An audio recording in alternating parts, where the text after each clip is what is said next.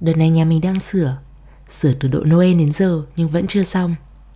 Hy vọng đến khi tập podcast này lên sóng, Thì anh chồng mình đã được nghỉ ngơi. Tội cho anh ý và tội cho cậu em của mình.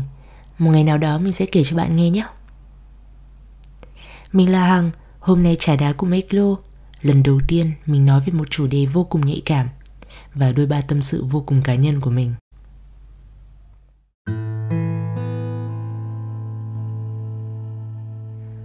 Đọc tựa đề thì chắc bạn đã biết chủ đề nhạy cảm đó là gì rồi.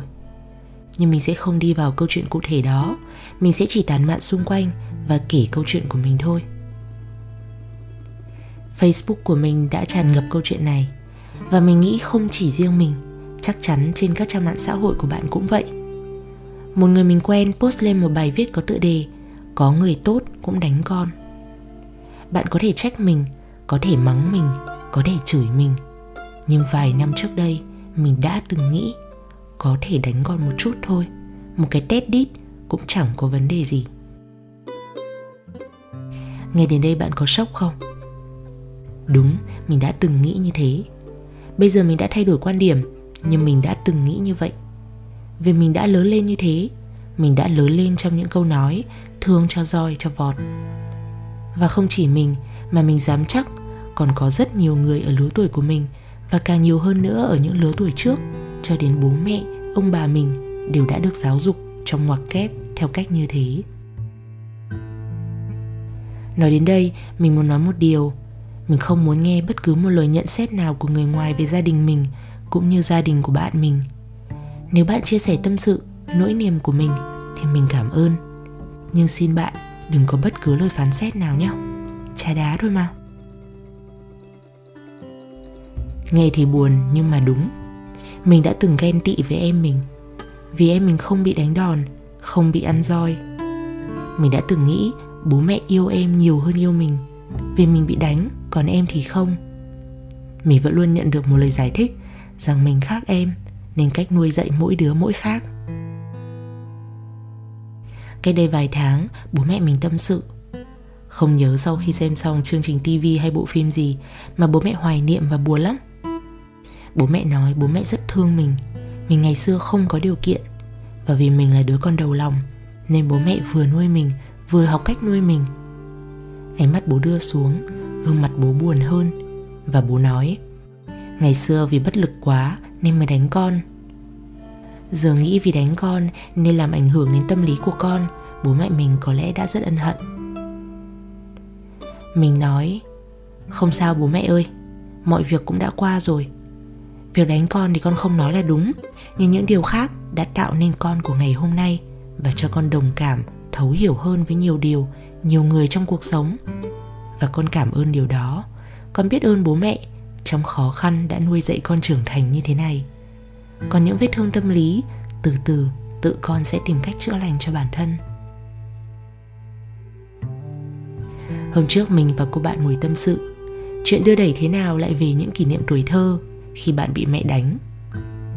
Mình cứ tưởng đồng cảm, còn đang ngồi nói rằng ừ ngày xưa mình cũng thế, nhưng lớn lên thì bố mẹ không đánh nữa. Vì có một lần hồi lớp 5 thì phải, bố mình giận, đi tìm roi. Trong lúc bố đi tìm roi, thì mình bỏ chạy. Mình trốn trong một góc cầu thang khu tập thể, chờ thật lâu rồi mới lại mò về nhà.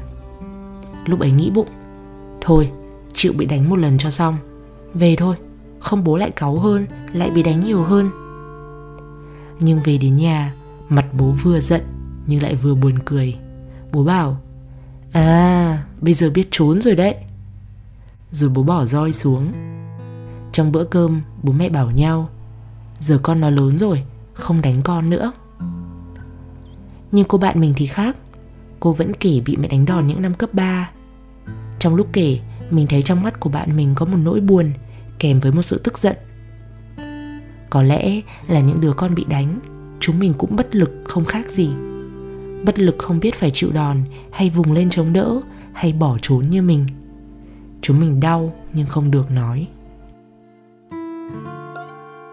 Hôm kia chồng mình khi sửa nhà mệt thì có đôi lúc cáu kỉnh vô cớ.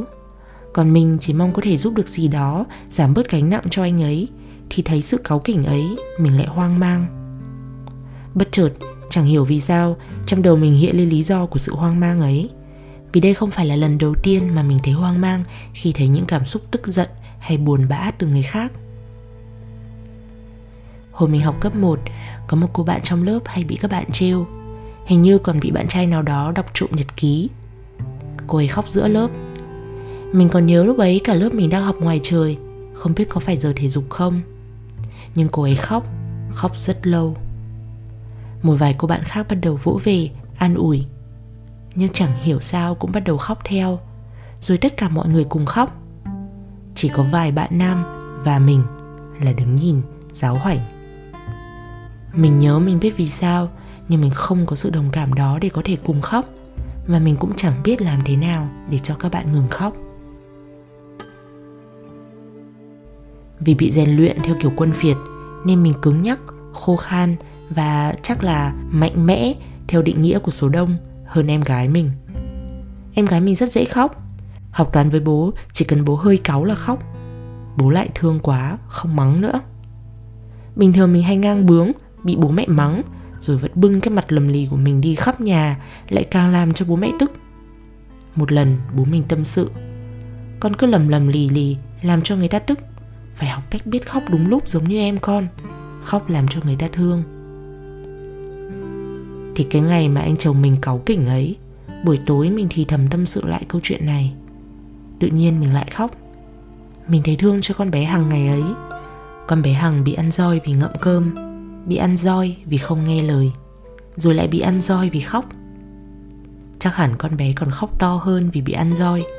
Ăn roi đau mà. Nhưng càng khóc to thì càng bị ăn roi thêm, cho đến khi nín thì thôi và khi lớn lên rồi, mọi người lại bảo, phải biết khóc đúng lúc. Bạn có hiểu nỗi buồn của mình không? Thế nhưng vì sao đã từng bị như vậy mà mình vẫn đã từng có ý nghĩ sẽ dạy con theo cách ấy? Vì cái cách mà chúng mình lớn lên sẽ là hệ quy chiếu cho tất cả những gì chúng mình làm. May mắn rằng, và cũng có thể không hẳn là may mắn, những tổn thương tâm lý của mình không quá lớn không quá sâu để mình cảm thấy sợ sệt. Và vì thế, mình đã từng thấy chuyện ấy rất bình thường. Vì mình như vậy, bạn bè mình như vậy, thì vì sao nó lại là một điều tiêu cực? Nhưng cảm ơn sự phong phú của thông tin bây giờ. Chúng mình biết thêm cái lợi, cái hại của nhiều việc mà chúng ta đang làm, hay đang thấy là bình thường. Và chúng mình cũng hiểu thêm về bản thân. Hiểu được mình của hôm nay là vì đã trải qua những gì trong quá khứ, để học cách đối xử tốt hơn với những người xung quanh và quan trọng hơn hết, học cách đối xử tốt hơn với bản thân chúng ta. Ừ thì, người tốt cũng đánh con, người tốt cũng mắng con, người tốt cũng chê con, chế giễu con, trêu con. Tất cả là sản phẩm của xã hội, của lịch sử, của văn hóa. Và may mắn rằng, tất cả cũng sẽ thay đổi. Và mọi thứ của ngày hôm nay tốt hơn ngày hôm qua, và của ngày mai sẽ tốt hơn hôm nay. Hằng của 30 tuổi, không bị bố mẹ đánh đòn nữa. Được bố mẹ và gia đình ủng hộ, cho dù có những quyết định khiến mọi người lo lắng. Vậy là câu chuyện bố mẹ đánh đòn đã có một cái kết có hậu. Những vết dạn vết nứt thì vẫn luôn ở đấy. Nhưng không sao, mình có những người thân yêu bên cạnh, luôn sẵn sàng giúp mình khâu lại những vết thương, dù mới, dù cũ. Mình là hằng, làm nốt mụn trà đá của meclo rồi người tốt đừng làm con tổn thương nữa nhé. Dù là thể chất hay tinh thần.